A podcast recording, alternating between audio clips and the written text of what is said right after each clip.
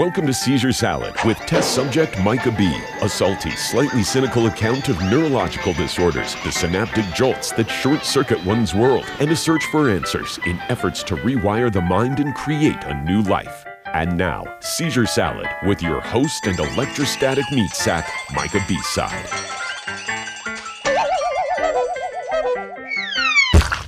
Welcome to Seizure Salad. Micah B-Side, your electrostatic meat sack, with your co-host today for the EPCO sessions, Lee Schomer, mental health director and Hispanic outreach coordinator for the Epilepsy Foundation of Colorado. How you doing today, Lee? I'm great. How are you?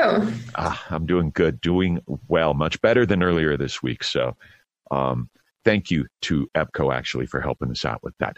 Uh, last time we were talking, we we were um, going into one of the programs um, that the Epilepsy Foundation of Colorado offers, one that you are deeply involved in, the peer support program.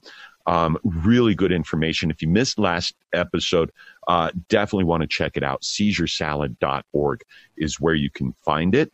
Um, you can also listen to us on iTunes. We're on Google Play. We're on Spotify. We're on all of them. iHeartMedia. You just get onto your favorite um, podcasting directory and uh, type in seizure salad you'll find us so don't you worry about that so uh, today we're getting into another one of the programs that you happen to be directly involved with lee and also very passionate about this is called the preferred provider network and I gotta be honest. Anybody who's, as we said last time, anybody who's had to jump back and forth with between doctors, uh, specialists, and and treatment providers such as psychologists, therapists, and counselors, you know how much of um, a, a, hoop this can be. And for people with seizure disorders, it's not good to be living in that kind of level of anxiety. So um, I'm really excited about this talk today. Tell us about the peer, uh, the preferred provider. What a tongue twister! Preferred provider network. I was thinking the same thing. Definitely a tongue twister there. The Preferred Provider Network, that is another program that has been around for a few years now. And the idea behind it is we want to make sure that anyone with epilepsy who needs a therapist, who needs to talk to someone, we want to make sure that they're getting the support that they need and then that they are served by professionals who understand epilepsy and who understand what they are going through. And like we said last time with the peer support program, we were talking about epilepsy and NES. These therapists and this network are trained on the basics of epilepsy and non epileptic seizures and are trained on what therapeutic techniques to use, such as cognitive behavioral therapy. And it's just so valuable because if you go to a regular therapist, they mean well, but they may not understand what you're going through. And that's okay. But wouldn't you rather talk to someone who has at least some idea of what a seizure looks like, what it means, and why you feel the way you feel? And maybe it would be helpful that they understand that depending what part of your brain is impacted by the epilepsy, for example, if it's in your left temporal lobe or your frontal lobe, that can change how much anxiety you experience. And it could be because of the epilepsy. And that's okay. And that's nothing to be ashamed of, but this program will help you with that. Okay. Okay. That's really cool to know too, because, um, and this is a reason that, uh, when you're doing your seizure diaries and your seizure logs, um, write down the emotions you have right before and right after. Uh, I just realized this because that could give doctors and treatment specialists clues as to what part of the brain um, it might be coming from.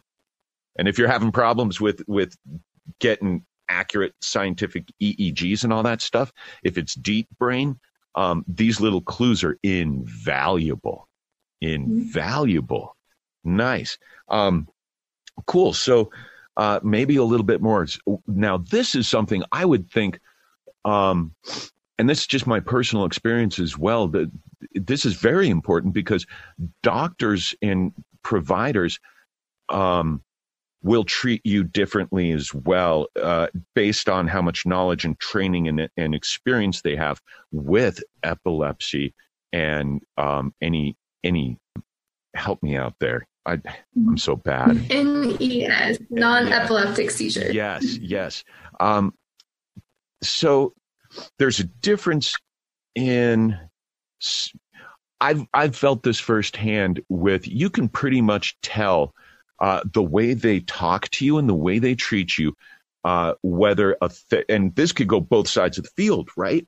Um, when a care provider uh, doesn't really buy into it. He he's almost calling you out and thinking that no, you don't have seizures. That's not epilepsy. Go go see a psychologist, right? So mm-hmm. this is kind of one of those things where it doesn't just go from let's get the epilepsy neurology specialist to talk to therapists. Let's also get therapists and, and counselors and clinicians that are trained in that to maybe provide some information to the care providers as well.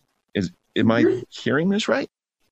Yes, definitely. And something else I really like about this program, there's a few there's a few other aspects to it that I will explain, but something that I like in terms of a benefit for the professionals who are involved is that we offer trainings every year on different topics for these providers in order to continue to educate them and make sure that they were up to date on the epilepsy world, but also NES.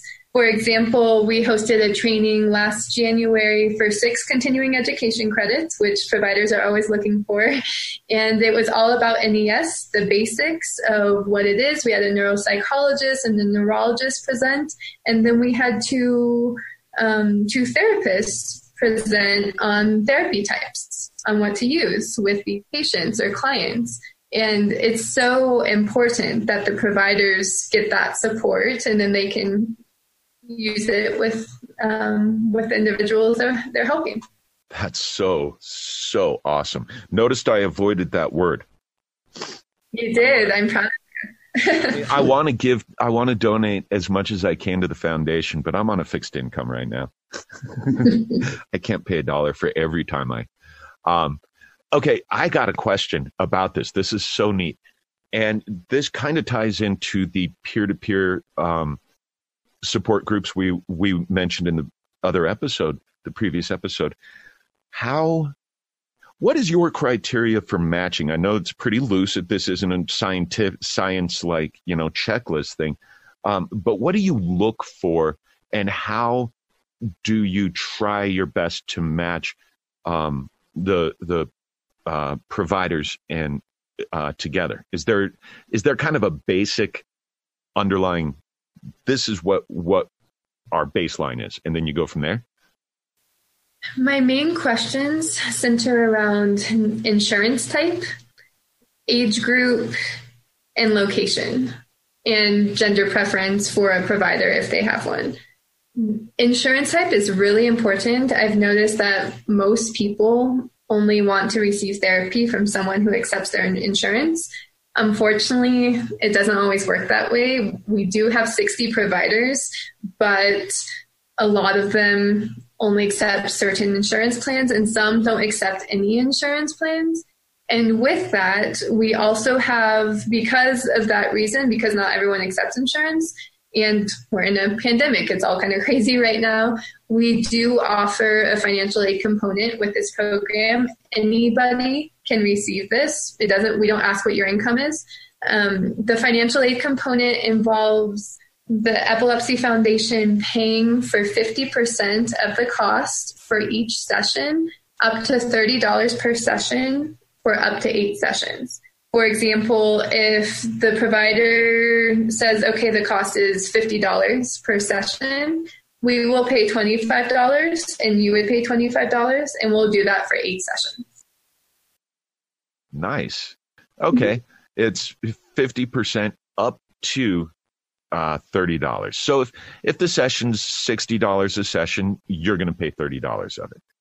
If it's eighty dollars, correct? Yeah, and if it's eighty dollars a session, you're still paying thirty dollars of it. But that's cool. You can only be you can only give so much, so much because because you, the foundation's in a pandemic too. You know, we're, we're all hurting. So yeah, does the epileptic patient have some kind of role in in the decision on the matching. Seizure Salad, Fustercluck Epilepticus is produced and hosted by Micah Ball. The song Seizure Boy, courtesy of Watsky, and used with permission. Find more great music and poetry on his website, georgewatsky.com. Original logo painting by Brent Olson of Olson Studios. Follow our podcast, like our Facebook page, whatever floats your boat. Just keep listening. And join us again soon for another episode of Seizure Salad. Until then, remember, unexpect the expected, and that it's all in your head.